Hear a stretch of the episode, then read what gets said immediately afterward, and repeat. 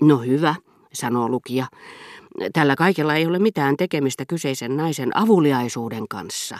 Mutta koska te, herra kirjailija, jo pysähdyitte niin pitkäksi aikaa, niin suokaa minulle vielä minuutti sanoakseni, että on valitettavaa, jos niin nuorella miehellä kuin te silloin olitte, tai teidän sankarinne, ellette ole se itse, oli jo siinä vaiheessa niin huono muisti, ettei hän saanut päänsä varsin hyvin tuntemansa naisen nimeä. Se on todella harmillista, hyvä lukija, ja murheellisempaa kuin luulettekaan, jos siinä näkee enteilyä ajasta, jolloin nimet ja sanat katoavat ajatusten selkeältä alueelta, ja meidän on lopullisesti luovuttava ilosta saada nimetä mielessämme ne, jotka parhaiten tunsimme. On todella harmillista, että jo nuorena pitää vaivata päätään muistaakseen tuntemansa nimet. Mutta jos tämä vamma koskisi vain melkein tuntemattomia, luontevasti unohtuneita nimiä, joilla ei halunnut rasittaa muistiaan, tästä vammasta voisi olla jotakin hyötyäkin. Ja mitä, jos saan luvan kysyä? Hyvä herra, vain puute tai vika auttaa huomaamaan, tutkimaan ja erittelemään mekanismeja, joita ei muutoin tulisi huomanneeksi. Mies, joka iltaisin romahtaa vuoteeseensa kuin säkki ja palaa elämään vasta heräämisen hetkellä ylös noustessaan, tämä mies ei varmaan koskaan tule tekemään edes vaatimattomia havaintoja, suurista keksinnöistä puhumattakaan. Hän tuskin edes tietää nukkuvansa. Vähäinen unettomuus auttaa arvostamaan unta, heijastamaan vähän valoa yöhön. Rikkeetön muisti ei erityisemmin kannusta tutkimaan muistin eri ilmiöitä. Se siitä. Esittelikö Madame d'Arbajon teidät ruhtinaalle? Ei, mutta olkaa nyt vaiti, että saan jatkaa kertomustani. Madame d'Arbajon oli vielä raukkamaisempi kuin Madame de Souvray, mutta hänen tapauksessaan se oli anteeksi annettavampaa. Hän tiesi, ettei hänellä ollut koskaan ollut sanottavasti valtaa seurapiireissä. Sitä vähääkin oli vielä heikentänyt rakkaussuhde Germantin herttuan kanssa, ja suhteen päättyminen tuhosi hänen asemansa lopullisesti. Pyytäessäni häntä esittelemään minut ruhtinaalle, hän harmistui, toisen julki vaikenemalla, ja oli kyllin naivi kuvitellakseen, että sitä saattoi pitää merkkinä siitä, ettei hän muka ollut kuullut, mitä minä sanoin. Hän ei edes huomannut, että närkästyksen tunne sai hänet kurtistamaan kulmiaan. Tai ehkä hän hyvinkin huomasi sen, mutta antoi tilanteen olla ja käytti sitä hyväkseen läksyttääkseen minua hienotunteisuuden puutteesta, koska saattoi sen tehdä suhteellisen kohteliaasti. Toisin sanoen näin vaiteliaalla, mutta silti erittäin kaunopuheisella tavalla. Madame d'Arbajon oli muutenkin erittäin huonolla tuulella. Moni vieras oli kohottanut katseensa kohti renessanssityylistä parveketta, sillä sen kulmauksesta ei suinkaan kumartunut ajalle ominainen monumentaalinen kuvapatsas, vaan ihmeen kaunis ja tavallaan yhtäveistoksellinen herttuatar de Surgy le Duc, nainen, joka oli valloittanut Madame d'Arpajonin paikan Basile de Germantin sydämessä. Illan viileydeltä häntä suojeli valkea harsomainen tylli, mutta sen alla aavisti notkean varren, itsensä voiton siivittämän jumalattaren. Ei auttanut muu kuin turvautua herra de Charlyhyn, joka oli vetäytynyt suoraan puutarhaan antavaan pohjakerroksen huoneeseen.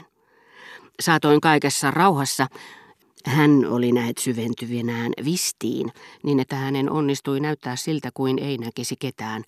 Ihailla hänen frakkinsa tahallista ja taiteellista yksinkertaisuutta, sillä vain muodin luoja olisi voinut erottaa yksityiskohdat, jotka tekivät siitä Whistlerin mustavalkoisen harmonian, tai pikemminkin punamustavalkoisen. Paronilla nimittäin riippui rinnuksillaan leveästä nauhasta Maltan ritarikunnan punamustavalkoinen risti. Samassa paronin peli keskeytyi Madame de Gallardonin johdattaessa hänen luokseen veljenpoikansa Courvoisien varakreivin, erittäin hauskan näköisen ja itsevarman nuoren miehen. Serkku hyvä, sanoi Madame de Gallardon. Sallikaa minun esitellä teille veljenpoikani Adalbert.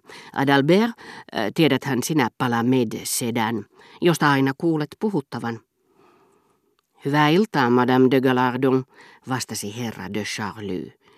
Ja hän lisäsi ilman, että edes vilkaisi nuorta miestä, iltaa hyvä herra, niin yrmeän näköisenä ja niin töykeällä äänellä, että kaikki ällistyivät. Ehkäpä herra de Charlie, joka hyvin tiesi rouvalla olevan epäilyksiä hänen tapojensa suhteen, olihan tämä kerran langennut kiusaukseen vihjaillakin niistä, halusi mitätöidä kerralla kaiken, mitä rouva olisi voinut runoilla veljenpoikansa saamasta rakastettavasta vastaanotosta, ja tuoda samalla repäisevästi julki välinpitämättömyytensä nuoria miehiä kohtaan. Ehkä hän oli sitä mieltä, ettei kyseinen Adalbert ollut suhtautunut tätinsä sanoihin kyllin kunnioittavasti. Tai sitten hän siinä toivossa, että voisi myöhemmin lähennellä niin miellyttävää sukulaista, käytti hyväkseen ennalta käypää hyökkäystä niin kuin hallitsijat, jotka tukevat diplomaattisia neuvotteluja sotilaallisella pelinavauksella. Itse asiassa herra de Charlie olisi suostunut helpommin kuin luulinkaan esittelemään minut. Ensinnäkin tämä Don Quixote oli 20 viimeksi kuluneen vuoden aikana taistellut lukemattomia tuulimyllyjä vastaan, kuten sukulaisia, joiden väitti loukanneen itseään.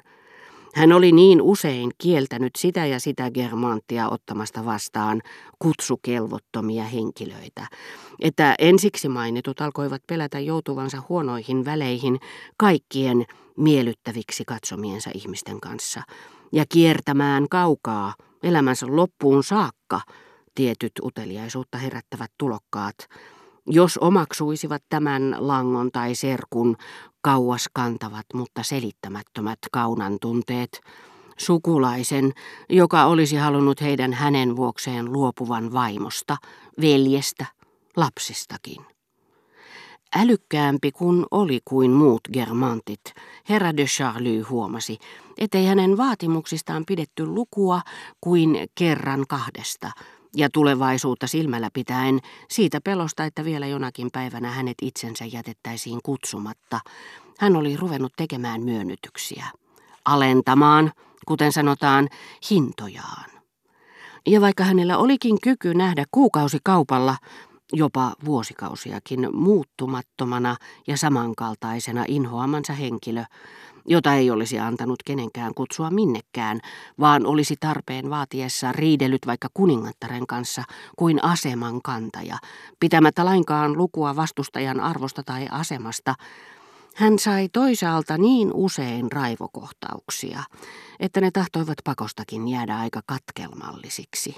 Tolvana katala kelmi, kyllä minä hänelle vielä paikkansa osoitan. Sinne vaan, likaviemäriin, missä siitä onnettomasta voi kyllä tulla kansanterveydellinen vaara, hän karjui, jopa yksin kotonaankin lukiessaan epäkunnioittavana pitämäänsä kirjettä tai muistellessaan tietoonsa tulleita kuulopuheita.